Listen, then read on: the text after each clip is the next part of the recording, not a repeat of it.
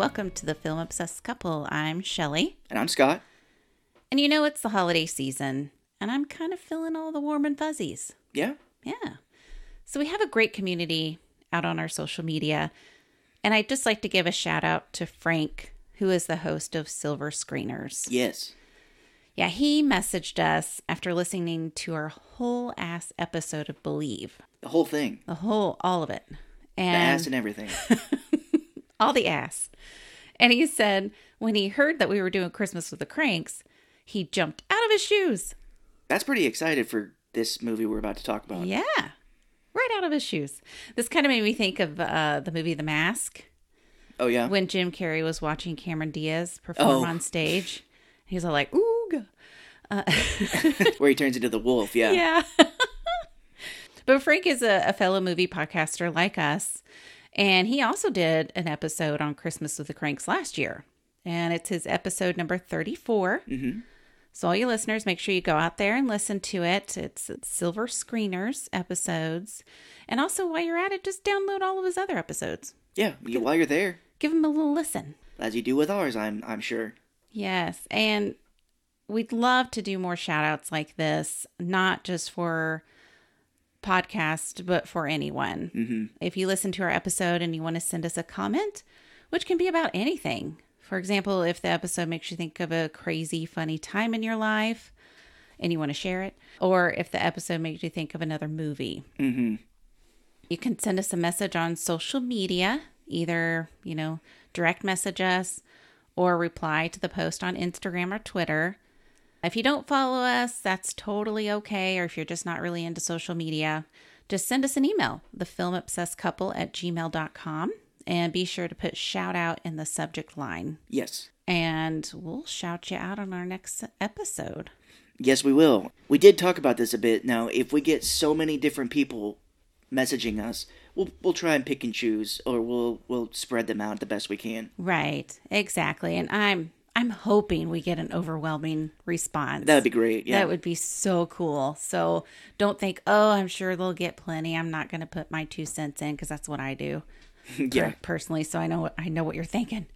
Uh, but message us. We want to hear from you. We want to give shout outs. We want to give love. Yeah, exactly. And you want to get in on the ground floor now, because if we do blow up in the future, you could be like, "Oh, they read they read my letter before they became super popular," True that. because that's totally gonna happen True that. And it costs zero. at this point. Yeah, right. Yeah, Frank didn't pay us any money for this. Right, get in on the ground floor before we start charging for us to shout you out. Oh, but we thank you for listening. And we are going to talk about Christmas with the Kranks. Yes, we're doing Christmas with the Kranks today. I had looked down a list to see what were maybe some of the worst Christmas movies, and this was up there. Dang, I think this has a 5% on Rotten Tomatoes. that's pretty low. That's very bad, yeah, and I think we'll get to it at the end, but the movie that we're doing next is even worse. Oh, no. It has a 0% on Rotten Tomatoes Oh, no. and is a religious movie, so maybe if you guys can guess it by the end, I bet some of you can. so, Christmas with the Kranks, and yeah, this has Tim Allen in it, and Jamie Lee Curtis, Mm-hmm. and Dan Aykroyd's in it for a bit. This movie is not what I thought it was going to be. I thought it was going to be a war with the neighbors, like they're constantly going back and forth and fighting with their neighbors, Okay. and that's not really what happens. yeah, I honestly wasn't sure what to expect. I was just like, okay, we're going to have Christmas with some people, hmm but there's going to have to be some kind of drama or something happening. Christmas with the Kranks. Yeah. Which, by the way, they're cranky. the names cranks. I don't know if this is the names in the book because this is based upon a book hmm called skipping christmas written by none other than john grisham. Oh, boy. when i saw the credits for this it was like oh based upon the novel skipping christmas by john grisham. I was like huh that guy's got the same name as the dude who writes all the law books and stuff. He wrote like the firm runaway jury just a ton of books that have also been turned into movies I'm like, that's unfortunate that that guy's got the same name. Well, come to figure it, it is the same guy. It's the same person. you know what? I don't want to write anything about law this time, although Lester Krank in this movie, Tim Allen, is a lawyer. You don't really get the sense of that. Oh, I thought he was like an auditor or, or something with numbers. Ah, you think that, but then M. Emmett Walsh later is like, I thought they would make you partner this time. I can't do his voice very well. And so I, I don't know. I think he is a lawyer. So John Grisham's like, I'm not gonna be re- write anything about lawyers. He could be a lawyer though. No. Well, I mean that's something to put in there. But and Yeah. and you can't expect to be great at everything all the time. Like he Yeah. he wrote all those wonderful things. You got to have one bomb, right? I think he's had bombs before. To be honest, I have not read all of his books. I wonder if he's even got ghostwriters because he puts out so many books. I wonder if he has people that write some of it for him. Maybe. There were some authors that came out like that. Uh, I read the Animorph series when I was a kid, the kids turning into animals and stuff. Yeah. And I was heartbroken later to find out that she, K.A. Applegate, used ghostwriters for it. Oh damn. I don't know, it just takes away the fun. Yeah. Like, I'm using, I'm having someone else write my shit. That's kind of rude. And put your name on it? Yeah. Yeah, no. But I don't know the book. I guess I should have looked it up to see kind of what was the thing of the book. But, Eh. you know, from what I understand, same kind of thing. The main characters want to skip Christmas.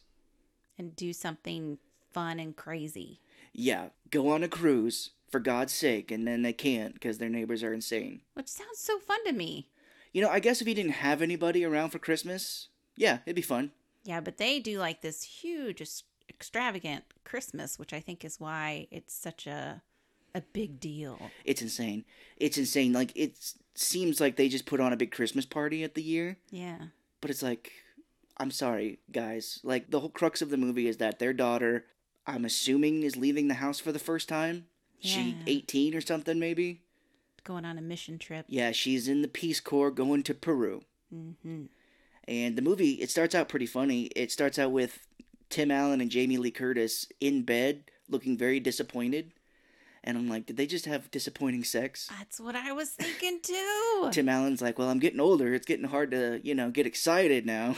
like like he didn't finish. I couldn't even get it It, up. it was disappointing. so they're just sitting there like, what do we do now?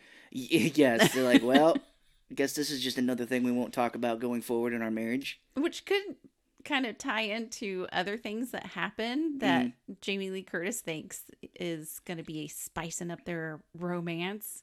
And Yeah. it ends up turning to be something completely different because Tim Allen is oblivious. Yeah, she's very horny in this movie. It's very. It's crazy. and but yes, the daughter, she's leaving to go to the Peace Corps. We start the movie. It's like right the day after Thanksgiving because they're taking her to the airport, and Tim Allen is like, "Oh, the day after Thanksgiving is the busiest travel day of the year." Mm. And Jamie Lee Curtis, it's almost like she can't function without her daughter in this movie. Yeah. She is like crying constantly. It's like I get it, you miss her, but when her daughter calls later, she's like, "Wah!" She's like, "Oh my god!" It is over the top.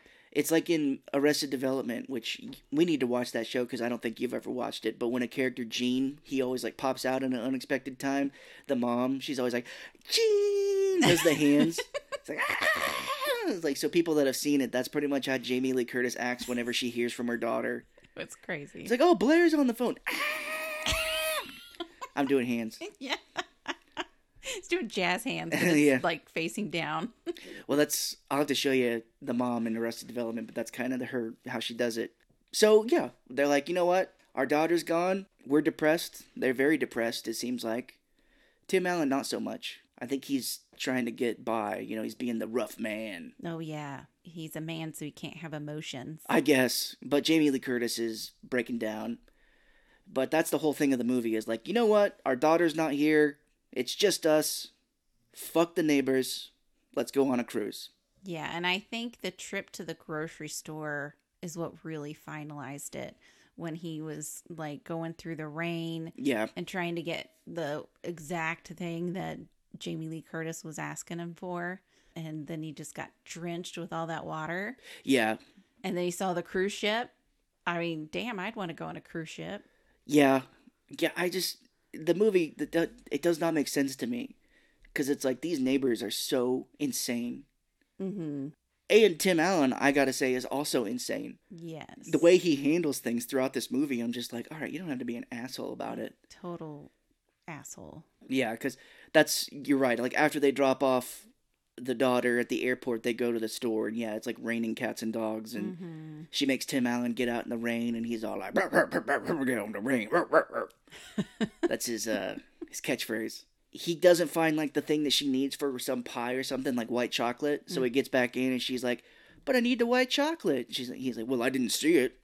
She's like, "Well, did you ask the butcher?" And he's like, "Ruh, ruh, ruh, "I didn't ask the butcher because why would the butcher?" Ruh, ruh, ruh, ruh." he just talked like that throughout the whole movie. like, is there a dog in here? well, the, yeah, he's like a dog in this movie because he hisses at the cat a few times. Yeah, he does. But he goes back in and he's raining, and you know, there's this Santa Claus on the side of the street that's trying to give him an umbrella, and he's all like, "Fuck you, Santa! I don't need an umbrella," which is like, just pay the three flips dollars. him off. and tells him to go fuck himself. Take that umbrella and stick it up your ass. I'm too good for an umbrella. yeah, and it's like just pay the two dollars or whatever for an umbrella. I thought this was M. Emmett Walsh because it kind of sounds like him at the beginning, where it's like, "Oh, you want a uh, umbrella here? I got an umbrella for you." I won't do the impression, so I guess I should get this out of the way. This episode comes out the day before We Hate Movies is doing their episode on Christmas with the Kranks, Yes. and we had this planned, and we didn't actually have this plan to go until a couple of weeks ago Mhm. where I was like, I thought we were only going to do one more episode after Believe. We decided, you know, we would have the time to do it, so we just picked Christmas with the Kranks out of a hat because it's bad reviews. And then last week, I think We Hate Movies, I subscribed to their Patreon, released the schedule of the movies that they're doing. Hmm. And I was like, oh, they're doing Christmas with the Kranks. Oh, boy. And I did the math, and I'm like, it's a day after us. I was like, oh, no. Oh boy. So after you watch Silver Screeners episode of this, then go over and listen to We Hate Movies Yes. episode. So you're gonna get like a shit ton of Christmas with the Kranks. Yeah. It's just what you need. And if you're like, hey, it sounds like you guys ripped off We Hate Movies or We Hate Movies ripped you off, I'm sure there's going to be similar jokes. Because, I mean, how much can you joke around about this movie with it being different? But we're recording it first. Maybe. I don't know when they well, record. true, they probably record. They have more before. people, so I think they have to do it in advance. But yes, we're recording this now on December 10th. But we're not in competition. I don't want to. I don't want to put that out there. Absolutely not. They're so much better. Oh, they've been doing it quite a bit longer. Yeah. Yeah. We did have a discussion where we're like, do we change it? like, should we change it and not worry about, oh, they're doing it the same day? So, no competition It's just one of those freak accidents. Only so many bad Christmas movies. So, I'm trying not to do, they do a Emmett Walsh impression because he's been in different movies that they've done before. Mm. I'm trying not to do that one because theirs are like, oh, how's it going? I'm gonna shoot you in the face. So that's theirs. I'm trying definitely not to do that. I'm like, be more realistic how he actually talks. He's like, oh man, how you doing? Is that the Santa? Who are you doing? Well, I thought that was M. Emmett Walsh as the Santa because it sounds like him. oh, I see. He's like, oh, you need an umbrella or something, old man. I'm like, oh, is that M. Emmett Walsh as Santa? But no, no, it's somebody completely different. So, but but yes, he comes out of the store a second time, and as a guy is going in, Tim Allen gets knocked, and he knocks a stand for like the little Awning. awning, yeah. Mhm. And the Santa Claus guy is like, "You don't want an umbrella?" And he's like, "I don't need an umbrella because how could I get any wet?" And it like Yeah. I put in my notes, it douches him. He's like, It does. Oh, that's a good. That's a good uh, he's like, word. I was gonna say, how could I get any wetter? And then yeah, he's so pissed off he turns around and he sees the ad for the cruise. hmm And it's got like palm trees Mhm. and a couple people in bathing suits. Beautiful people, yeah. Yeah, of course. They're perfect. Which there's not much trivia on this, but the bathing suits that the couple is wearing in this ad are the same bathing suits that he gets them later when they go tanning. The guy's wearing a speedo. Yeah, Holy shit! I missed that. he's too busy looking at the beautiful lady. Maybe I'm like, whoa, whoa. it was from the back. You know. Yeah. I like butts, and I cannot lie. that kind of starts it, and this is where we kind of see that Tim Allen's an asshole because as he comes back to the car, Jamie Lee Curtis is crying. And he's like, "What? What's the matter?" And she's like, "Oh, their daughter Blair." She's like, "Blair called from the plane," and he's like, "Called from the plane? Do you know how much that costs?" hmm that's, that's what I'd say. he just starts growling at her. Oh. He's like, "Why did I marry a dog?" Not like a dog, as in he has bad ideas about women, but a literal dog. And it shows what time period this is in too, because planes don't have phones anymore. Yeah, I don't even know if they still do these days.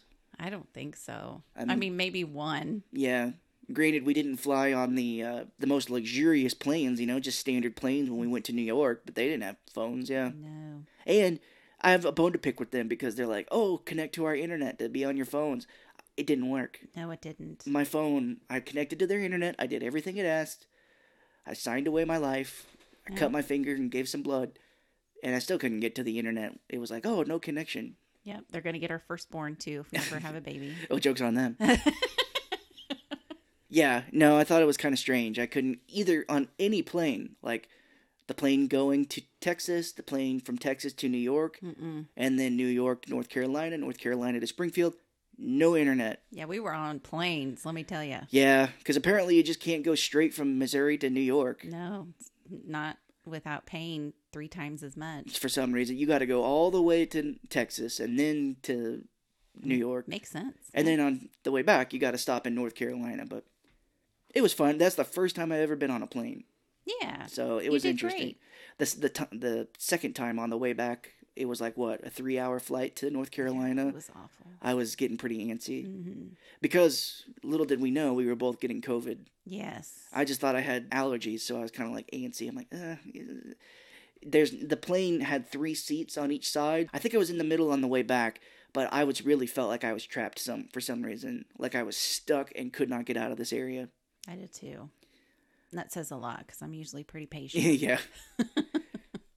uh, where are we? Believe? Okay, so he gets uh. you know- Christmas with the Kranks, man. Oh, right. So, Tim Allen, this is where he gets the idea to skip Christmas, the name of the book. So, it's a little crazy. I wonder if people actually do this and spending money, this much money on Christmas. Because I thought he was tallying up the cruise, but he's actually tallying up how much they spent on Christmas last year, which was over $6,000. My goodness. We come nowhere near that. Nowhere. Do people who really love Christmas, do you spend that much? I mean, I don't even know that we do 10% of that. I don't even know if we get to a grand. No. No. Well, 10% would be like 600, but Oh, true. Yeah, true. I hope not. I really, this year, I have not kept track. Yeah, no, and, and it's I don't really do that either. I'm a little scared. well, he says later he tells Jamie Lee Curtis some of the things that they've spent. He's like, hundred and fifty dollars on ornament repair. Ornament repair? What, Yeah. What the hell? I guess they're like, well, Blair made this when she was a kid. We got to get it touched up. I don't know. Oh, wow. Maybe that's what I can only imagine. Okay. They're not like regular people where it's like, oh, that ornament broke. That sucks. This should be Christmas with the rich cranks. They are. They are so rich. They are stupid rich. Because, and and I don't know how, he must be making some damn good money because I thought Jamie Lee Curtis was a housewife in this because she's at home quite a bit. She's not? But she does work for the soup kitchen or whatever. Because Oh. you remember she does meet with her two friends talking about, like, we got to get the band for the Christmas pageant or whatever. Oh, I thought maybe she just volunteered. That's what I'm thinking too because I was like, well, you can't make much money doing that, if at any. So he must be making some damn good money at that law firm Well, a lawyer, yeah. working with John Grisham. Makes sense. he realizes that his firm is evil and works for the mafia and he has to expose them. That's the plot of The Firm, another John Grisham book. So yeah, he must be making some damn good money because they spend quite a bit. Like he tallies up how much they spent and how much it'll be for the trip that they want to go on. And this scene here is probably the only funny scene in the movie I thought. It's when they're at dinner, Jamie Lee is like as horny as can be Mm. and he's giving her looks and she's like what are you looking at me for Mm-hmm. and he's like nothing i just i gotta give you something and he walks away and she like fluffs her hair and unbuttons her vest she's wearing like a christmas sweater Oh, yeah. and she starts downing the wine at the table Yeah. I was I was cracking up. Yeah, I, I love this scene. It's so funny. she is very funny in this yes and i was like well of course anybody that has to have sex with tim allen is gonna need to get wasted to do it I think I did put my notes. I'm like, why does she need to get drunk to have sex? because when he's having sex with her he's like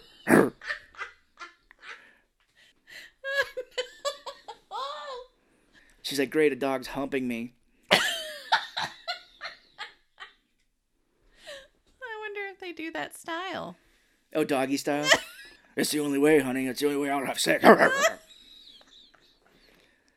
like, God, why did I marry Tim Allen? Oh my god, that's awful. But he lays it out here. She's ready to like get it on at the table.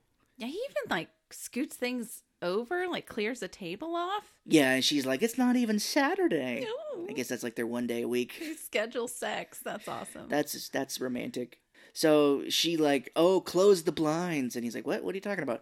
But he comes back in with a boombox, which you don't have those anymore, Not really. and and a Hawaiian shirt with sunglasses on, playing like reggae music. Yeah. I'm like, that's great. That's something. But she's like, what? What are you doing?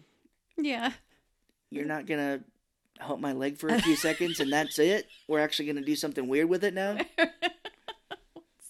We're gonna have to have music with it. It's weird. Don't get me wrong. I mean, I love our three seconds of sex, but uh, you're making it a little crazier, huh? All right. Spicing it up. Yeah. Yes, he's like, we're going on a cruise. And this was a big trailer line because going on a little tangent here now, I didn't hit me until the credits hit with the Santa Christmas music, but this movie came out when I worked at the theater. Oh, that's right. I remember you saying that. I started working at that theater in 2004. I think this is 2006. Oh, 2004 as well. So the same year. I started in May. This would have been in December ish, I think. Yeah, this came out the same year I started working at the theater. wow. And I just remember the trailers playing in the lobby and cleaning the theater when it was over. But when he's like, we got to go on this cruise, and she's like, well, when do we leave? He's like, Christmas Day. And she's like, well, that's that's not gonna work. He's like, we skip Christmas, and she goes, we skip Christmas. what? that's a that was in the trailer the whole time, Yeah. and you just hear it every now and again. You're like, oh, here's your popcorn. That's gonna be fifteen seventy five. Skip Christmas. that's that would happen. You would just hear a line because we had TVs all in the lobby of the theater, and they would be playing like movie trailers and stuff. There was a horse movie. Gosh, I wish I could remember it, but there was a line where the dad is like, they're losing money and stuff on this ranch, and he's like, "We're gonna sell the dang ranch." We, I heard that all the time. Oh wow. Be cleaning the lobby, and just people will be talking, oh, oh, oh, sell the dang ranch. Uh, we made fun of that so hard. I bet. So PTSD from some trailers. But he tells her, you know, we spent six thousand dollars, and she's like, "Well, well, how much is this trip gonna be?" He's like, three thousand. Yeah, and then she's like, "We'll be saving money." Yeah, that gets that gets her even horny. Yeah, she's all like ripping her clothes off and really getting her hair fluffy. Oddly enough, she's like, "Well, okay, we'll, we'll skip Christmas, but we still want to give our donations to the charities." And he's like, "Fuck them." yeah, they got plenty. She's like, because she wants to donate to like the children's hospital and the church. Why would you want to do that? He has this hard stance where it's like total boycott on Christmas. Right. Like, and I'm kidding. You, you donating is very good. Children need it. All the charities need it. yes, absolutely. It's just very strange to me that he's like, we're skipping Christmas entirely. Like donations, good things that we normally do for people, no. Fuck it. Fuck them.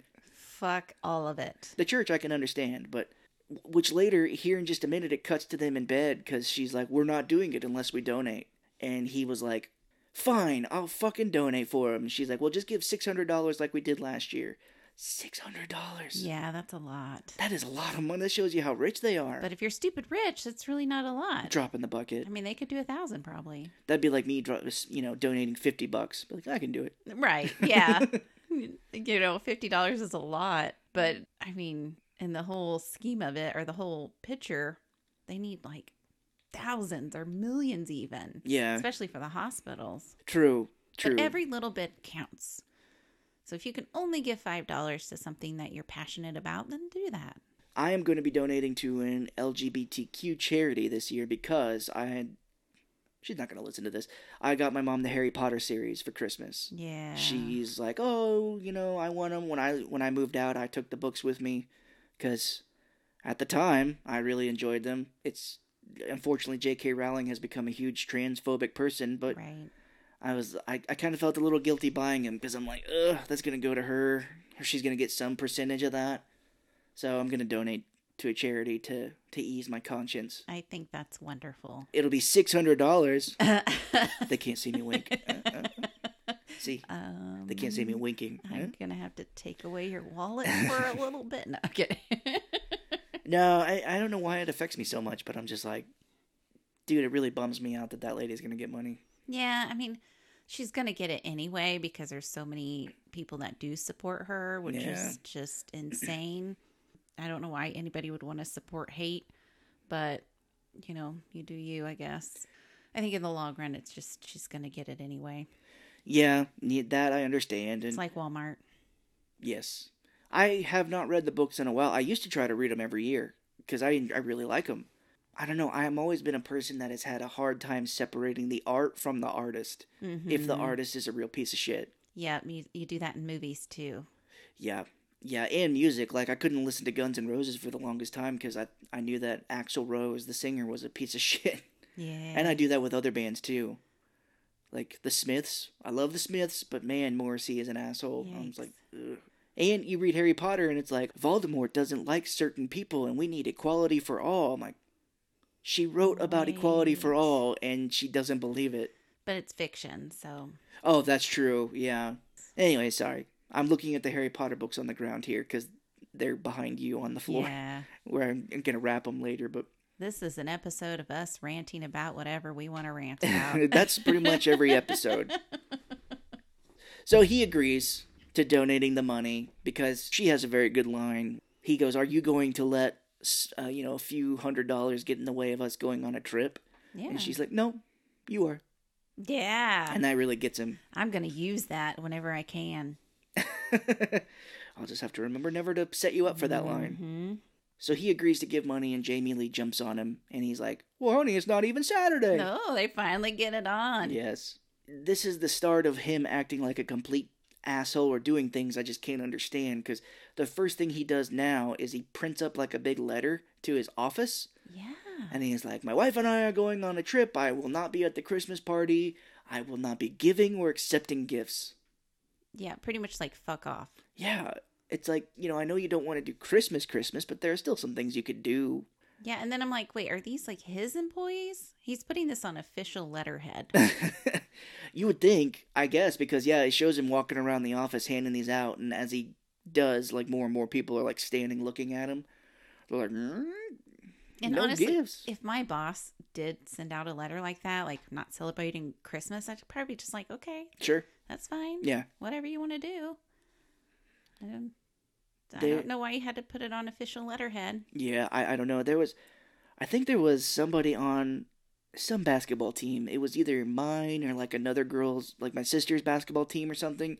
But there was a girl on there that my mom was like, oh, that girl here, her parents are Jehovah's Witness.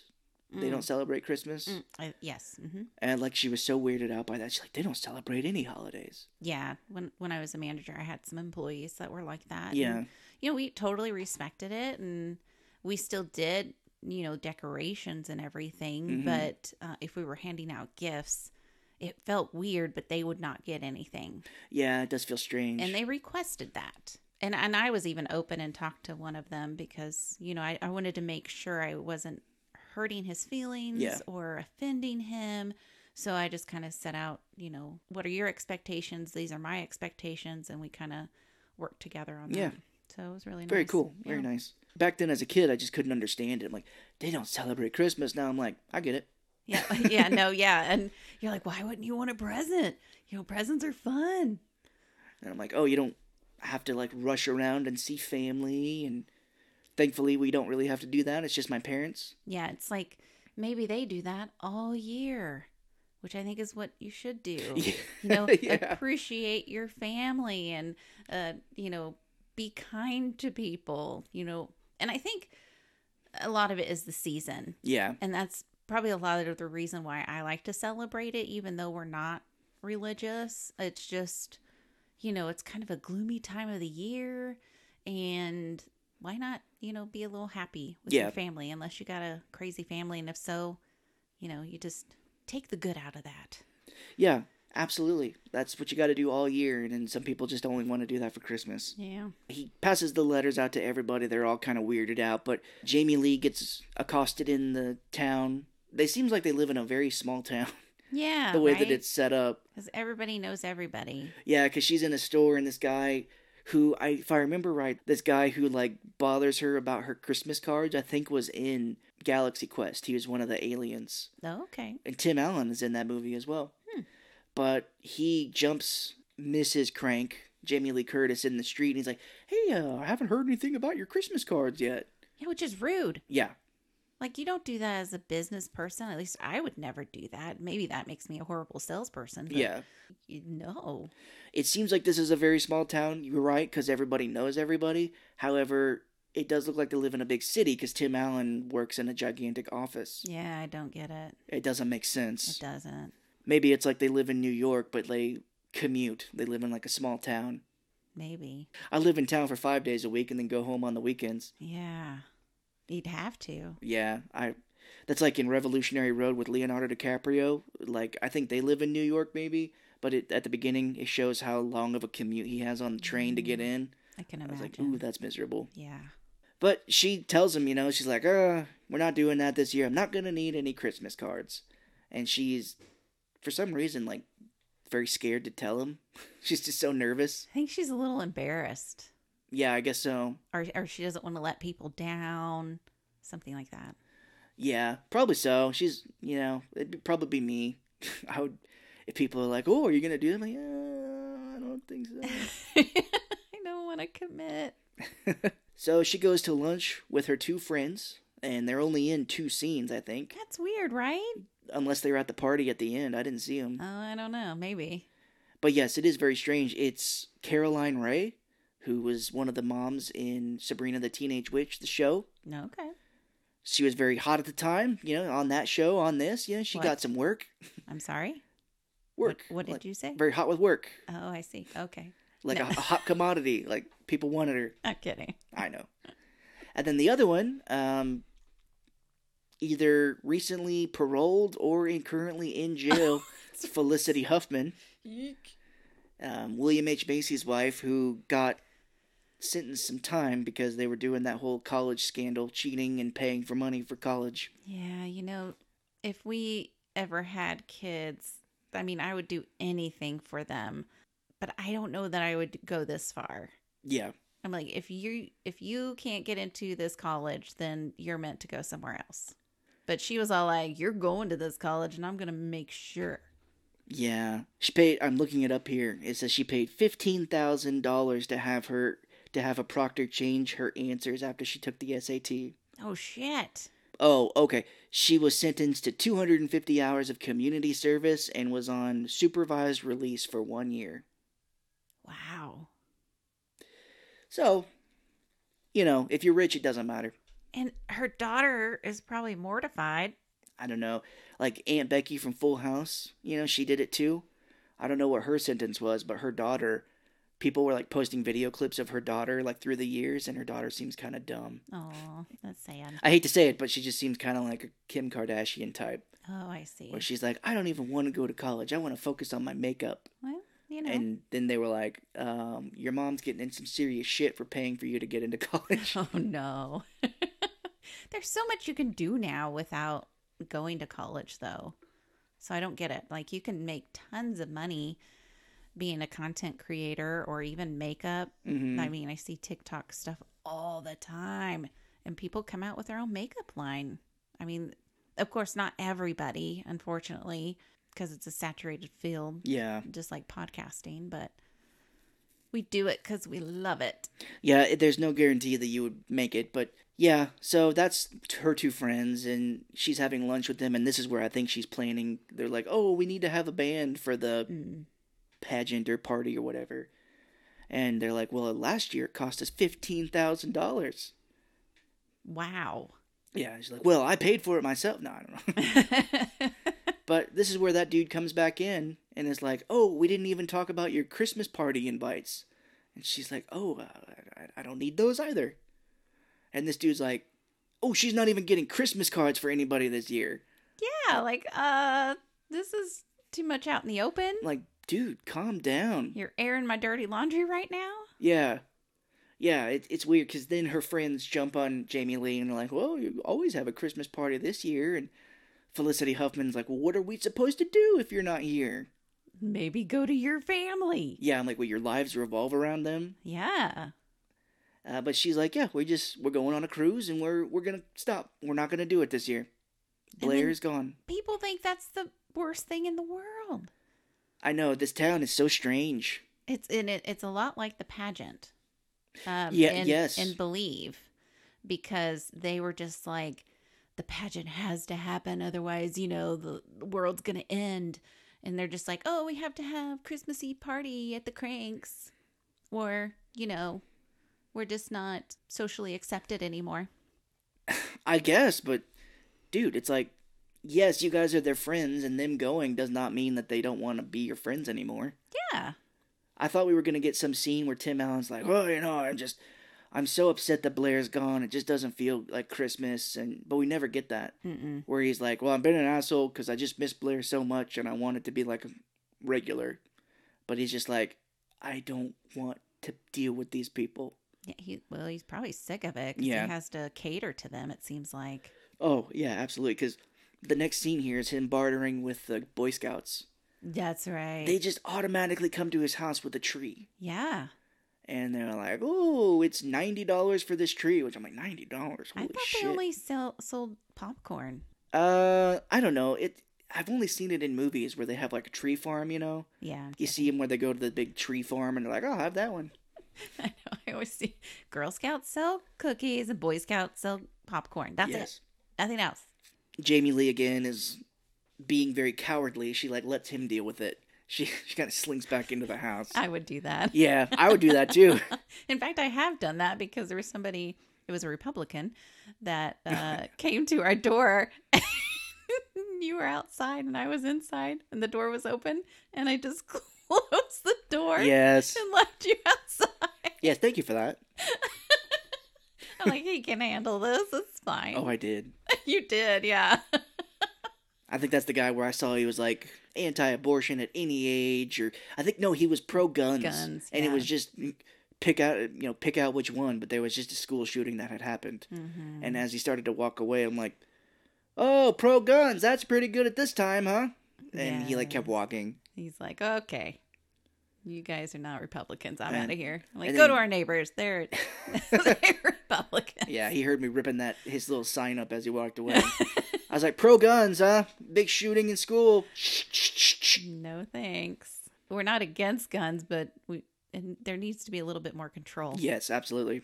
We're in Missouri, so guns are pretty common. Oh yeah. where they're like, oh, it's like you get a lot of people that are like, they're heritage. Like this is what we like. We grew up with them.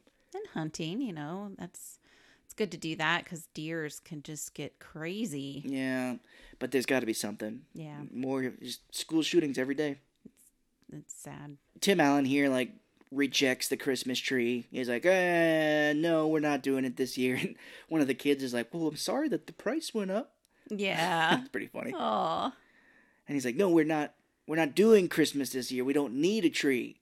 And the dad just knocks this tree over and like drags it back to the truck where they're at. He just like, like and Being babies about it. yeah, I'm like, you're damaging that nice tree. Yeah. Now you're not going to be able to sell it at all. Yeah. So this is where we get introduced to Dan Aykroyd. His name is Vic Frothmeyer, or Frohmeyer. Frohmeyer? Yeah, Frohmeyer, I guess.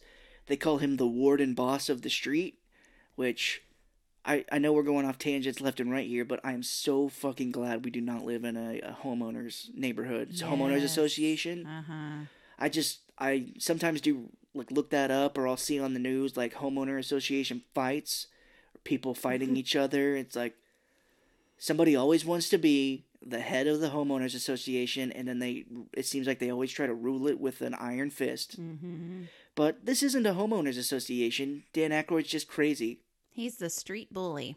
Pretty much. Yeah, because Tim Allen and Jamie Lee go back into their house and they see the Boy Scouts and their dad talking to Dan Aykroyd. Mm. And he turns around like he's a like the devil. Like, "Mm," Yeah. and it just does like a zoom in on the, the house that he's looking. It's like boom, boom, boom. And he even gets his son in on it. Which this kid, again, talk about another hot commodity at the time. This is Dewey, the youngest son from Malcolm in the Middle. Yeah. So cute. Yeah, he was. He's kind of dropped out of acting, from what I understand. Oh, well. I'm sure childhood acting is traumatic. So, Gosh, I hope not for him. So we cut to night and Tim Allen meets Dan Aykroyd. He's like taking his garbage out or his recyclables and he just sits him on the side of the road. He hmm. has like I watched it again a little bit yesterday to kind of refresh and he has like this little can- this little tray of bottles it sounds like and he just sets it on the side of his street and walks back inside. Yeah, I think that's what that normally happens. Really? Yeah. Oh, never knew that. I mean, we don't recycle. Don't hate us. We love the earth. My parents do, so it cancels it out. We're just lazy people. But Dan Aykroyd shows up, and this is where he's kind of trying to not be so crazy about it, but he is trying to strong arm him back into Christmas. yeah. And Dan Aykroyd, he's doing his weird like Chicago like, oh, beautiful year this year. Yeah. Mm, yeah. He's like, boy, we uh, sure miss Blair. And he's like, yeah, yeah, yeah, we do too. And he's like, oh, what's this? I heard you're not going to be doing uh, Christmas, huh? And he's like, yeah, we're we're just doing. it. And he's like, boy, you should. Uh, the neighbors are really gonna love it if you did Christmas. And he's like, he has a really good line. Tim Allen's like, that's none of your business. Right. Yeah. Because it's not. And I thought it was funny at the same time you kind of see Caddy Corner. There's there's a house and pe- there's they're putting up lights. Yeah. Yes. Yeah. I think it's like right next door to Tim Allen. It's a husband, a wife, and I thought somebody because this it's their kid. This Mm. kid is drinking beer the whole time. Yes, and we thought it was the wife at first. I did too. Yeah, he's got long hair, but it is Rickety Cricket from It's Always Sunny in Philadelphia. Yes. it's so funny. Yeah. His, he his character in that show is just ridiculous. it's just the worst of the worst. Just things keep happening to him. yeah. Where he's like, "Well, I'm, you know, I, I'm." He talks. I forget. I wish I could remember some of the lines. He's like, he's like, "Oh, my neck. Yeah, it looks like uh, the scar he gets on his neck from one time." He was like, "Yeah, you know, your dogs like to hump it. It looks like a vagina." you, you just gotta let him finish. Oh yuck. That's when he gets hit in the neck uh, with the trash can. Okay. Danny DeVito's character, they're they're doing the wrestling show, and Danny DeVito throws it and hits him in the neck. That's right. He's like, "Oh, did I get you, Cricket?" He's like, oh. Like bleeding super bad. I'm just gonna die. It's cool.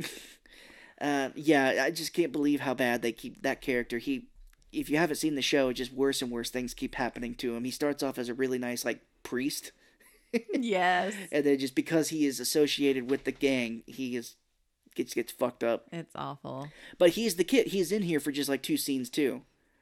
He's like his dad is hanging lights up, and then the dad gets electrocuted and falls off the ladder, and he's just standing there with a beer laughing. Yeah, they never focus on him for very long because No. it took us a minute just to realize who it was Yeah, because it was just like focus for a second and then pan away.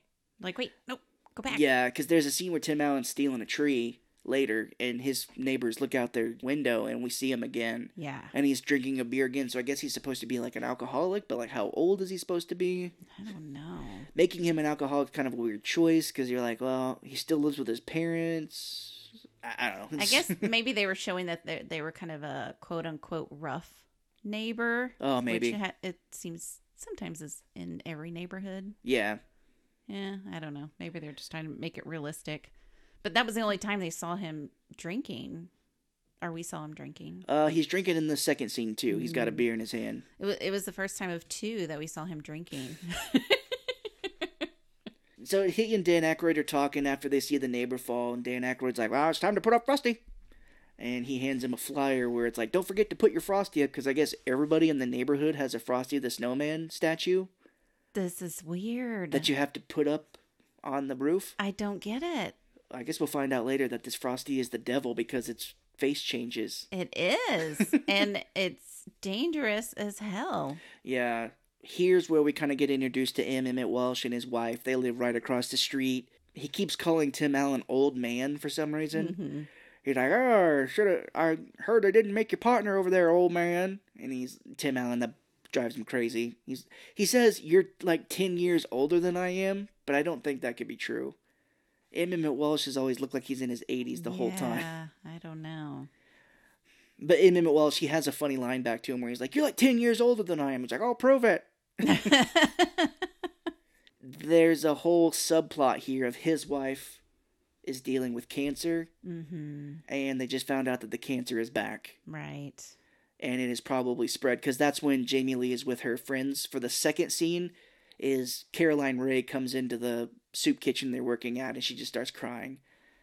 And I thought that that was trying to get them to stay for Christmas.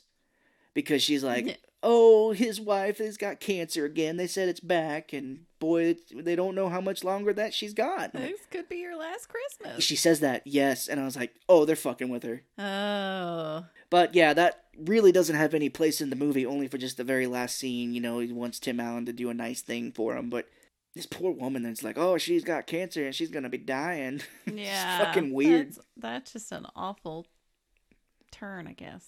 And if, in case if cancer was not rough enough, Tim Allen keeps stepping on her cat Yeah. and hissing at it. And the wife's like, oh, aren't you uh, two ever going to get along? It's a cute, fluffy white cat. Yeah, and Tim Allen does that. Yeah. Hisses at it. Oh my god. So here we get some of the craziness back between the neighbors and stuff. Like Tim Allen goes to work and the neighbors are standing outside their house and they're like, Nora, you bring out Frosty? Bring out Frosty here and we'll put him up for you. And she's like freaking out in the house. It reminded me of Halloween because she's like standing in the house scared, Yes. looking out the window like, oh God, they're going to come in. so she calls Tim Allen and he's like, get out of the house. So they meet up at this bar. Yeah. But I think it was funny when she Oh. did leave. It was very like almost suspenseful. And she's going real slow. Yeah. Like driving real slow. And then Dan Aykroyd comes over and starts harassing her and grabbing onto the side of the window. Oh, I was so pissed off here about these neighbors because yeah, she calls Tim Allen and he's like, meet up at this bar. So she's like slinking out in her car trying to escape, and then her neighbors are like, she's running. Yeah.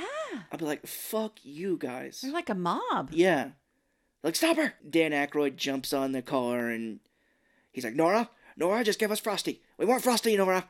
And she rolls his fingers up into the window and he falls and his gloves are still there. Yeah, which I thought was funny because then she looked over and started screaming. Yeah, I mean, you got you got Jamie Lee Curtis screaming in a movie. I mean, hey, that's taking me back to Halloween Gotta do it. and other movies she's been in. She's famous for it. But yeah, they meet up at the bar, and this is where um, Jamie Lee Curtis is like pounding beer again Yeah. because she's like freaked out by the neighbors. And this is the bathing suit scene. Tim Allen's like, "Well, I've got something for you," and he pops out this very small bathing suit for her and him. Yeah. A Speedo. And she's like, "Well, I don't want to wear this on the cruise." And he's like, "That's the great uh, thing. It's not for the cruise." And they go downstairs in this mall to like a tanning bed area. Yeah. And this poor lady, she's been in stuff, but the lady that works there is like completely covered. She looks like burnt, Oh, like orange. like a certain president we just got rid of. I mean, you know, you know what spray tans look like. Yeah, Yeah. exactly, exactly like the president. Yes. ex president. Yeah, this is a huge thing. I thought it was more in the 2000s, but maybe it was catching on in the late 90s. I don't know. Everyone getting spray tanned and looking like burnt piece of toast. It's gross. Yeah. But if you do it, that's cool. That's fine. Just yeah. not for me. just you know if you get out you're like wow i went too far maybe like you know a couple of tans less next time I, I prefer to be pale and pasty. yeah so this is a very strange scene where we cut to jamie lee curtis in her bikini in the tanning room yeah. and she's like this should be illegal and she gets in the tanning bed and i mean i had to look it up she's like 40 46 i think in this age she doesn't look she looks good Nice. Yeah. Yeah. She's in the tanning bed, and some dude that works there who played Squiggy on Laverne and Shirley Yeah. Comes out and he walks into the room where she's bathing and he's like, Oh gosh, I'm sorry, because that's how he used to talk on the show. He's like, Oh, oh gosh, oh jeez. And she's like, she hits her head because she scares her. And she comes out into the main lobby of this tanning place, and it's like right at the exit of the mall. Like people are walking Mhm. by, and she's just hanging out in this bathing suit. Yeah. She just comes out. Yeah. I don't know. I. It's very exposing. I guess. Yeah, very revealing because it's just kind of a skimpy bikini, and she's asking for like a towel for Or a band aid for Band-Aid. The, the cut on her head. yeah, and this, and then wouldn't you know it, she sees her priest, Of course. and the camera lingers on her breasts. It like like zooms in or shows her breasts because the priest is looking.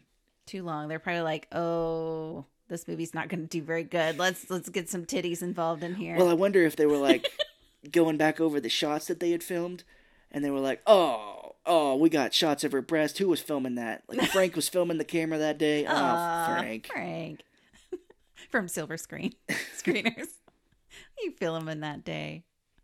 But the priest again is like, "Oh, I heard we're not doing Christmas this year," and she's like, "Nope, nope, we're we're going on a cruise, like we fucking told everybody five times already." Yeah, so leave me alone.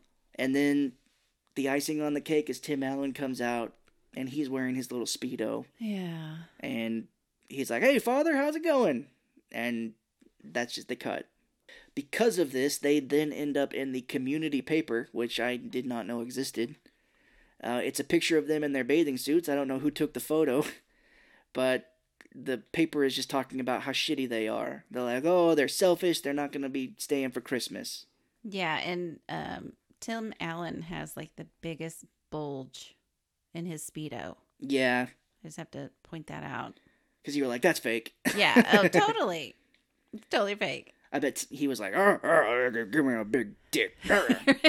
Give me a big cup. Yeah. First off, I thought Tim Allen planted this story in the paper because Jamie Lee Curtis loses her shit. She's like, oh, all these people in this neighborhood are fucking assholes and jerks about this, you know, and Tim Allen is like laughing the whole time. And I was like, he must have planted that story for her to get hmm. pissed off and want to leave Interesting. because she's like, oh, I don't even think I'll come back. Whoa. And he's like, yes. But no, it was M. Emmett Walsh, we're led to believe. That's crazy. Because he goes over there to like yell at him, and this is when he's like, oh, yeah, you think I did it, old man? And he's like, you're 10 years older than I am. And yeah, they have like a fight. You know, we, we just keep seeing different parts of the neighborhood and stuff. We're introduced to cops played by Cheech Marin and Jake Busey. Mm-hmm. They decline buying a calendar for the police. Yeah. So that's another thing they just don't get, and the police are all pissed off at them. and then, of course, you know, like one year. All they're asking is one year, and they are just like the worst people in the world. Yeah. We do get kind of like a uh, montage of Tim Allen fighting the neighborhood because he's pissed off that carolers keep coming in. So he like freezes the walkway, so like all these carolers just keep slipping. That is funny. It is pretty funny, yeah.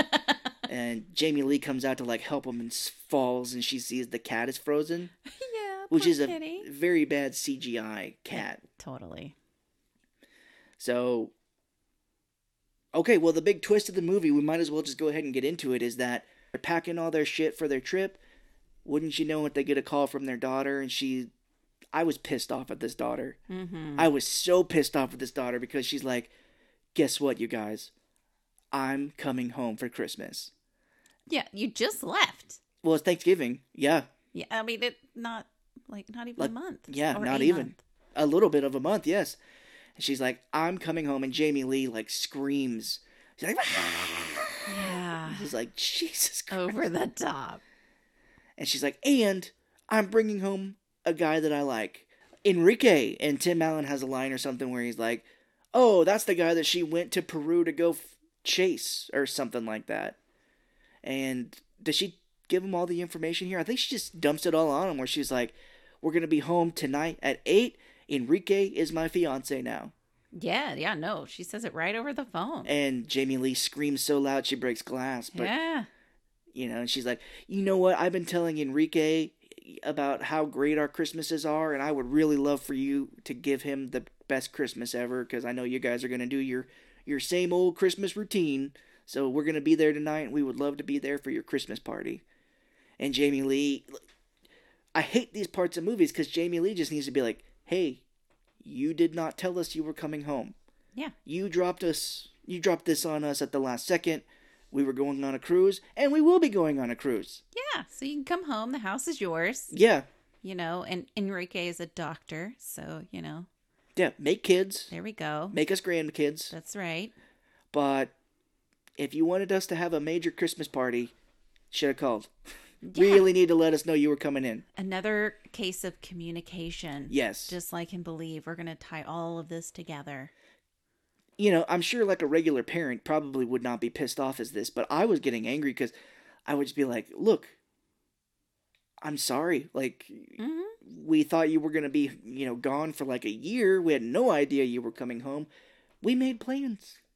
Yeah, because they probably already paid the three grand. They already did. Yeah, it, it, Tim Allen later says they're non-refundable. Yeah, so now instead of you know six thousand, what they're going to be paying nine thousand for this Christmas? Well, I don't think they're going to be paying anything for this Christmas. Well, it's because yeah, now community comes together. yeah, yeah. So the craziest thing is, is that Jamie Lee Curtis is like, "Of course, honey, we're gonna have the best Christmas party tonight. Mm. Everyone's gonna be there.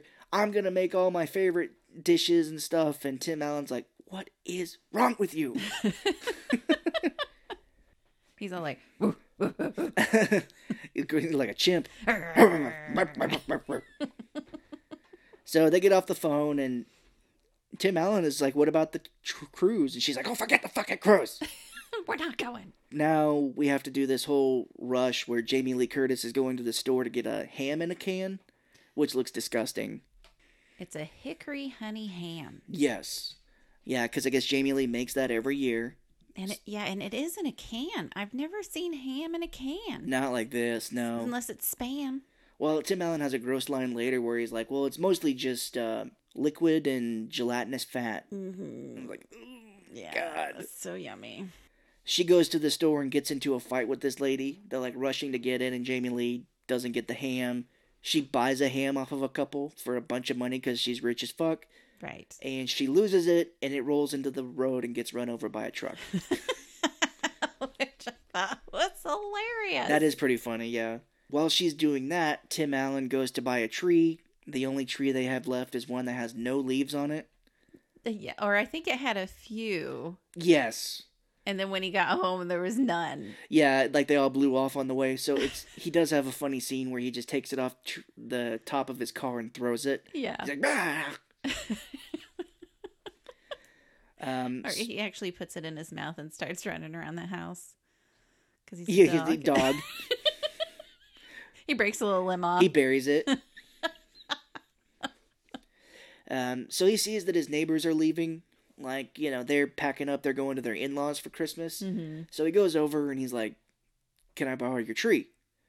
And the guy's like, "Uh, no, I don't think so." He's like, "Look, my daughter's coming home. We said for some dumbass reason we would give her this big Christmas party." He's like, "Can I just borrow it? I'll have it back in your house at the end of the night or whatever." So he enlists Dan Aykroyd's son to help him steal this tree. Yeah, which is so. I mean, such a role model thing to do. Yeah, I guess because the neighbor does give them his keys. He's like, "Fine, put it back." He's like, "But not one broken ornament."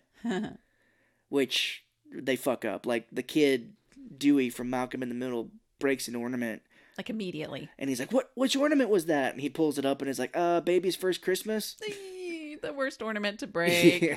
So it, it is kind of funny. They they are moving this tree. They knock it the fuck over into like a little like one of those Red Rider, yeah. Things. The uh, like the little pull pull cart things. uh, God damn, what they're called? I don't remember, but it's yeah, it's like the little Red Rider. They pull it, and the neighbor across the street happens to see them, and this is where you see Rickety Cricket again drinking beer, and he calls the cops on him. Okay. And wouldn't you know it, Cheech Marin, who does not seem like he wants to be in this movie at all, No. he's like, "Are you uh, stealing that Christmas tree?" You know, he just he acts like he does not want to be here at all. Uh huh. I think he's a good actor, but yeah, in this he was just kind of like, God, this stu- this movie's stupid. Yeah, no, he doesn't want to be in here at whatever. And so the Tim Allen gets arrested and is about to go to jail until Dewey from Malcolm in the Middle is like, the neighbor, I, I back him up. Everything he said was true. The neighbor did give him his key. Here's the key. So they have no choice but to let him go. Yeah, so they believe a kid over over him. I know. They're like, we're going to go down to the station. We're going to call this neighbor. We're going to figure this out. Jamie Lee Curtis comes home and Tim Allen is all like, hey, where's the ham? She's like, don't fucking say that name to me. yeah, she's like, never speak of that ham again. And the daughter calls again and she's like, hey, we're in Ohio or whatever. And mom, you know, we were just talking about that famous pie you made every year. And she's like, I'll make it. I'll make it for you right now. I'll make you five. I'll make you five pies. Tim Allen's like, calm down. There's no fucking way. Yeah. No way. it's just I just imagine her childhood of like this daughter getting away with everything. Yeah. You know what I would like to have for my birthday party, Mom? Is I'd like to have like a real castle and a unicorn. It's like, I'll make it. I'll make it for you. We'll get it. Yeah, we'll, we're going to do that. like, calm down. We're gonna have to figure this out. But you can't just promise her everything. And then she's all like, and Dad, you know what? I I can't wait to see Frosty. And he's like, God damn it. Yeah. There have been scenes before where Frosty's face changes depending upon what's going on. Tim Allen is like, No, I'm not gonna get Frosty, and it shows Frosty and his face is frowning. Yeah, and it kind of looks evil. It does, it looks very evil. And then when he's all like, Well, I'll put it up for her, the face is smiling. yeah. And you're like, Is that thing alive? I thought maybe it was going to play a part in this movie. You almost think it does because it actually talks to him later. He's like, "What the fuck is that, Frosty?" he looks at his glass like he's drinking too much. He's like, "The fuck." Um, but I wanted to be like, "Oh yes," it, like in that horror movie Jack Frost, where the snowman comes to life and kill people. It's like, yeah. like they have a murderous snowman in their basement hiding out for the season. but like, oh, you remember how this Frosty showed up on our doorstep after that uh, string of murders that happened a few streets over? Weird.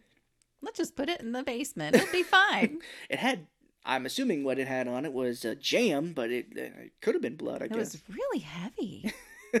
well, well, yeah, I guess it's not too heavy because he is lifting it. Because Tim Allen's like, oh yes, I'll put the fucking frosty up. And he and okay, I didn't like how he put it up because he put he put a noose, like a literal Yeah. noose around his neck, and you already know how I feel about nooses. I just don't like them. Yeah, it- you know, it just triggers some things in people, and Yeah. yeah. it doesn't look. See, what I thought was going to happen with that because instead of asking for help, he tries to lift the frosty up by himself, and I thought the frosty was going to fall, and it was looked like he was trying to hang it. Like he's like, "Fuck this frosty," Yeah, right?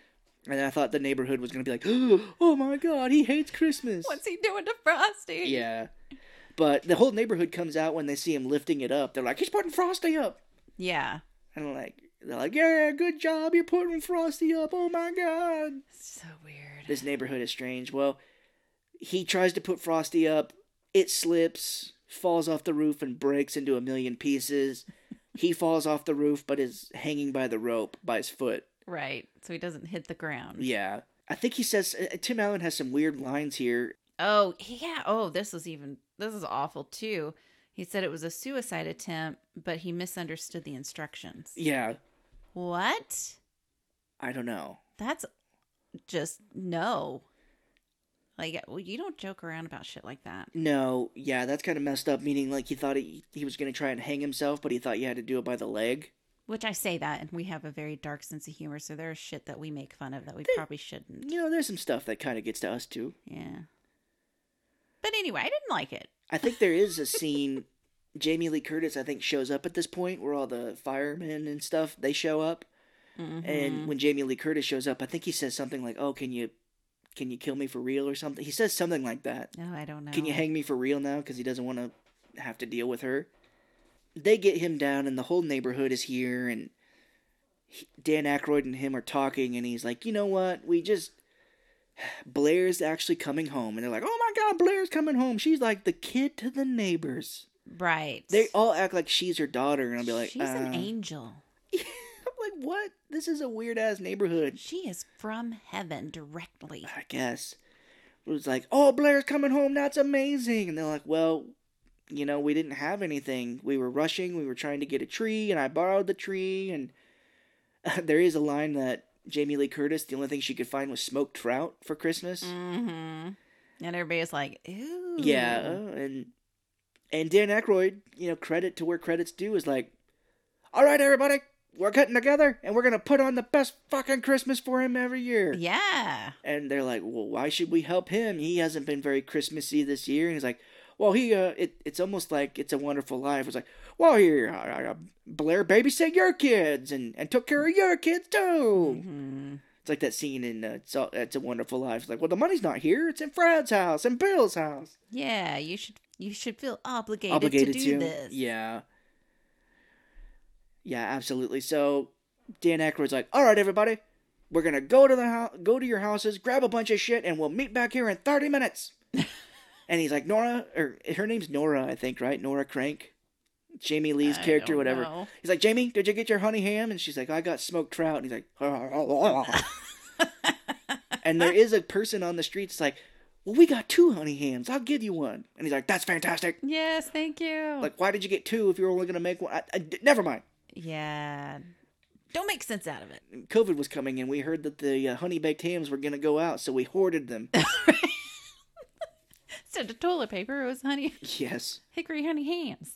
So this whole thing now is them rushing to get everything together. The neighborhood does come together and, and puts everything together, you know, and like Jamie Lee's like directing them, she's making cookies. We did miss out on a very important scene that while Tim Allen is hanging up Frosty, she goes to get some stuff for the pies that she's gonna make. Some liquor too. She loads up on this liquor. Mm-hmm. There's She's a, a- drinker. There is a side to this movie where Jamie Lee has got some problems. Yeah. Um, but she goes to the store and is loading up on liquor, and there's just this dude there.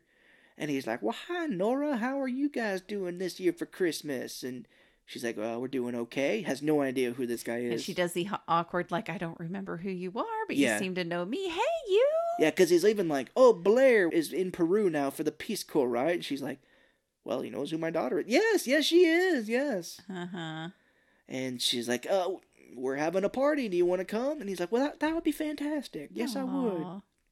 He seems like a nice guy. yeah, we're gonna get into this guy because I want to know if the ending of this movie you think is real or if they were just doing that as like a the end. But we'll get there. Okay, so we're we're here in this big montage of them getting everything ready. There's a ton of people in their house, like redecorating, putting lights up and trees up and shit. A big snowstorm happens that starts Yeah. while they're doing it now, and there's this whole bit that Tim Allen is doing where he's putting stuff up, but he has like these sticks that are bundled, and he's like, "What are these?" He's like, "Does anybody know what these are?" Yeah, cinnamon sticks. Cinnamon sticks were they? Okay, and he's like, "Are these legal?" Yeah. And then we cut back to him at one time, and he's trying to smoke them. yeah. He's like lighting them with a s- lighter. I think he was just acting or pretending to be funny. Yes, I'm imagining that he was improvising that. Mm. But Tim Allen, as I told you, you know, got busted for cocaine smuggling when he was younger. Right. I was like, hey, he'll he'll roll over on whoever gave him those weed sticks because that's what he did when he was younger. Hey, you do what you gotta do. He's like, prison time? I'll tell you everything. Yeah, he's young and scared. Which you know, I know people were scared, but I watched Goodfellas at a young age. They said you never tell anybody about your business and you always keep your mouth shut. It's true. All of it's true. Like, look, if we got busted for something, I wouldn't be like, Shelly did it. I'd be like, I don't know. Well, yeah, well, I mean, I would never on you. Yeah. Mm, We'll see. You know, except that one time. Uh, oh. Is that how they knew where I was going to be? You're currently under surveillance, so Uh, watch what you're doing. Is that how they knew that I was hiding out in that motel after that murder? like in Fargo at the end, where he's like, they arrest Jerry Lundegaard in that motel at the end. He's like, Yeah. So weird. That's how I got arrested. They came to me just like Jerry Lundegaard, and they're like, Mr. Johnson? And I was like, who? oh, yes. yes, that's me. I forgot. They find out that Blair and Enrique have gotten in early, and they're like, God damn it, we need more time to mm. make this Christmassy. Stall. We need to stall. Yeah, so Dan Aykroyd tells Cheech Marin and Jake Busey, he's like, you guys go pick her up. And they're like, well, we're cops. We can't just go pick people up and bring them here. And he's like, do you want me to talk to your chief? Yeah. And they're like, fine, fine, we'll go. God damn. This neighborhood. Yeah, They're like controlling the world or something. yeah, I guess. And so they go to pick him up and they're still putting shit up. It's just, there's a long stretch of them just decorating this house for Christmas. Yeah, way too long. For some reason, Dewey like radios the cops somehow. Like he's got Yeah. a radio and he's all like, "You need to, you know, we need more time." Yeah, because they picked the Blair and Enrique up from the airport, and they're like, "Oh, we we got him. We're coming in." And yeah, it, Dewey has like his own radio, and they're like, "We need more time still. How can we stretch this movie out even longer?" And Dewey's like, "Er, yes, you guys need to uh, stall, stall." And he's like, "What kid? This is?" And he's trying to make it seem like he's not talking to a little kid. He's like, "Oh, because." What's funny is that before he gets that, he's driving like five miles an hour down the road, And she's like, "Why are you driving so slow?" And he's like, "Oh, very slippery outside. I gotta be safe." Be careful, yeah. And then when Dewey calls him again, he's like, "Oh, that was my chief. I think he, uh, I think he heard that a robbery was going on or something." Yeah. So he pulls over to the side, and this is this movie won't end. But Cheech Marin is doing this thing with Jake Busey. Jake Busey's like, "Why are we out in the car?" And he's like, "Uh, we're having to stall. The party's not ready yet. We got to do something." He's like, "Let's just walk down to the end of the road here, look like we're looking at something, and then walk back." Isn't the cop radio like a like you can hear You would think. what people are saying? Yeah, I don't understand how Blair and Enrique didn't hear what was going on. Yeah. They were like, uh, we're we're in the back seat. I heard that. Totally know what's happening right now. They sounded like a little boy told you to stall. Yeah, what's happening? Are you kidnapping us? Are you a real police officer?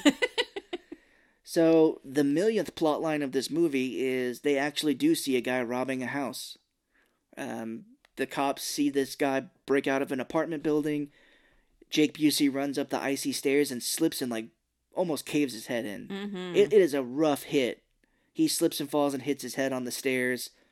The dude like gets out and Cheech Marin, you know, they get him. And Jake Busey like shoves him up against the glass in front of Blair and Enrique in the back of this car and they like start screaming. freaking out. Yeah, it's a little funny. They finally have everything at this Christmas party ready. The cops show up and they there's a funny scene where they leave this guy, this robber in the back seat of the car with the windows down Yeah. like he's a dog, but also not that it's like a huge snowstorm going on. Yeah. or that he can escape. Like he can't get out the window. Yeah, That's impossible. it's insane, but the cops are there. Like both cops are playing guitars. Cheech Marin really can play. He was in Cheech and Chong where they did musical sketch and stuff. right. And Dan Aykroyd is playing his accordion. Of course. They're all like, "Oh, they're having a great time," and the the unknown dude talks to Enrique in Spanish. Oh yeah. because he comes up to Enrique and he's like, "Oh, excuse me, uh, where where are you from?" And he's like, "Oh, I'm from Peru." And he's like, "Oh, I spent some time there." And he's like, uh, "¿Qué pasa?" Like, Mm-hmm. uh, "Cómo que quieres?" And he's like, "Oh, oh." And so they go off and have their own little speech and talk for a bit. And Start bonding. I think he says he's like, "My name is Mart or Marty," or something like that. And there Oh, is yeah. there is a funny scene where Blair is talking to her parents and she's like, "Who is that guy?" And he's like, "Hello, my name is Marty." He's like, "That's Marty. Don't you know Marty?" Like no one Good knows. old Marty. No one knows who he is, like at all. Our cat may come in here. yeah. What? His name is You call my name? so they're all playing music, and then Jamie Lee Curtis gives a very thoughtful, heartfelt speech about, "Oh, thank you, we needed you, we love you guys so much." Mm-hmm. And then they wait on Tim Allen to kind of say something nice too, and he's like, "Ditto," and he just walks out. Like the worst. the worst speech ever. And everybody is just like so quiet and just kind of like, did that just happen? like, oh, that was not good. wow, he is a jerk. And because Dan Aykroyd was in the Blues Brothers and he loves blues music, he starts playing Eddie Cochran something else. I think he plays something else by Eddie Cochran. He's like, well, baby, don't frown, I'm gonna-" Oh, He's yeah. playing uh, the Really accordion. jamming. Bum, bum. Yeah, and you know Tim Allen is sitting in the kitchen by himself. He's all huffy and puffy, and he tells Jamie Lee where he, she, cause she's like, "You're still pissed off about the trip, aren't you?" He's like, "We could still go. We could still make it." we have to leave like right now, yeah, but we could go. And she's like, you know, I thought you would have understood, you know, all these people doing all this stuff for us would have made you understand how much we need them and they love us, but I guess not. You just only want this dumbass trip. So selfish. And at this point, at some time, Dewey sees the robber sitting in the back of the car and he lets him out. He's like, fine, I tell you what, you get some food, but you're only going to be in here for five minutes and then you're coming right back out to the car. Yeah, And this robber immediately goes upstairs to start robbing. of course. Because he's like, I swear on my kids. Yes, that's on my right. kids' lives or whatever. He says to Dewey, he's like, I haven't eaten in seven days. I'm just trying to get stuff for my kids for Christmas. and Dewey's like, Oh, that's such a heartfelt speech. Okay. So, yeah. let you out. He lets him in. The guy immediately goes upstairs. Which you would think he would be handcuffed, but or Yeah. maybe, maybe he unhandcuffs him. It was the on. Oh, I think he does. Yeah, I think he gets the keys or something, or takes right. them. Yeah, I was gonna say it's the honesty honesty system here, where it's like, okay, we're gonna leave you here with the car unlocked, the windows down, Mm-hmm. not in handcuffs, and you better stay in there, Mister. You stay, stay, good boy. Tim Allen's like, you know, Tim Allen looks through his door outside and he sees that. Emmett Walsh and his wife are in their house across the street. Yeah, nosy. So he goes over there and he's like, "Hey, you know, I noticed that you weren't over." And he's like, "Oh, you know, she's uh, not feeling very good, so uh, or you know, it's just Mm-hmm. too difficult to get across the street at this time." And he's like, "Well, I wanted to say thank you." And he's like, "Well, great, yeah, you're welcome. And you know, get the fuck off my property." Yeah, get the hell out of here. We don't like you. He gives them the ham because the dude that no one knows brings the honey ham in the can. Mm-hmm. And a lot of good it did because it's just sitting on the table and Tim Allen takes it and gives it to him. That's right. He's like, oh, for, yeah, when he first goes over, he's like, I wanted to give you this as a thank you. And. Emmett Walsh is like, well, I, well, I'm allergic to pork and she can't really eat that. And he's like, oh, and she's like, but, but that's a nice gift. Thank you. We'll keep it. And he starts to leave and he sees through the window his family enjoying Christmas and laughing. And he's like, knocks on the door, goes inside again. And he's like, you know what? I want you guys to have this ticket, these tickets to go on the trip. Yeah, and then they start throwing out excuses like, "Oh no, no, no, we can't. We've got this. We've got to do that." What about our kid, our cat? Yeah, nobody's here to watch our cat. There's another heartbreaking story here where they, I'm assuming they're talking about their son. The wife is like, Oh, "Well, yeah. Robert said he's probably going to stop by," and she says that a few times. And M. Emmett Walsh is like, "Oh, Robert hasn't been here in years." Yeah. I'm like, "What's that story?" That sounds more interesting than what's going on right now. It's like, "What did you do to Robert to make him not want to come back?" Are you good parents or is Robert just a bad kid? Well, I beat him every now and again. You know, he deserved it. Did you call him an old man too? He told me that he was uh, homosexual. I was like, "I never want to see you oh again." no. No, I don't know. But it, yeah, that's a heartbreaking line where he's like, Robert doesn't been home in years. Yeah, that And I'm like. Even when you told him that your mom has cancer, like Robert's not coming home. There's something there, man. Something deep. This is maybe um, M. Emmett Walsh's same character from the movie Blood Simple, where he plays a hitman. And he's like, "Oh, I used to kill people back in the day." You know, Robert found out. He found out when I took him along with me one time. Oh shit. This is what Daddy does. It was take your kid to work day. I'll take you to work day. What do you want from me? he said something like that. I never want to see you again. I was like, oh, whatever. Oh, fine, fine. hey, I didn't know he was. He was. Uh, this is so hard not to do the "We Hate Movies" voice. Like I didn't. I didn't know he was serious about it. Thinking back on it, I shouldn't have made him pull the trigger. oh. But you know, his fingerprints aren't on record. I'm not gonna get caught. He's not gonna get caught. It's no big deal. no. He's, you know, got to grow up one day. Yeah. So after all their excuses, you know, Tim Allen. It's a very lovely scene. hmm it is. he's like, "This is all expenses paid." He's like, "I didn't get the cancellation insurance. We're not going. Blair's staying with us for a few days. You got to go." And they bring up a very good point where they're like, oh, "Our names are on all these tickets," and he's like, "I'm gonna take care of it." Oh, yeah. I'm like, "How?" It's 2004, man. You got to get there eight hours in advance, and if your names aren't on the tickets, they're taking you in the back and beating the shit out of you. yeah. I'm sure he knows somebody that knows somebody that he's paid lots of money to that will make it happen. He's probably got like a trip. Uh, oh, what do you call it? Like your travel agent. Oh, maybe. Which those people were always assholes when I dealt with them in Chase. They're like, uh, yes, can I get my travel agent number on here? I'm like, I don't do that. Like, Ooh. I am. I don't know what that means. Wait. Not Chase. When I worked at Expedia, I'd Oh, get those okay. people and I'd be like, oh, yeah, I'm trying to book my, uh, book a trip for some people here, and can I get my travel agent number? I'm like, Okay, that makes sense. I, this is, this is Expedia customer service. it was just dumb.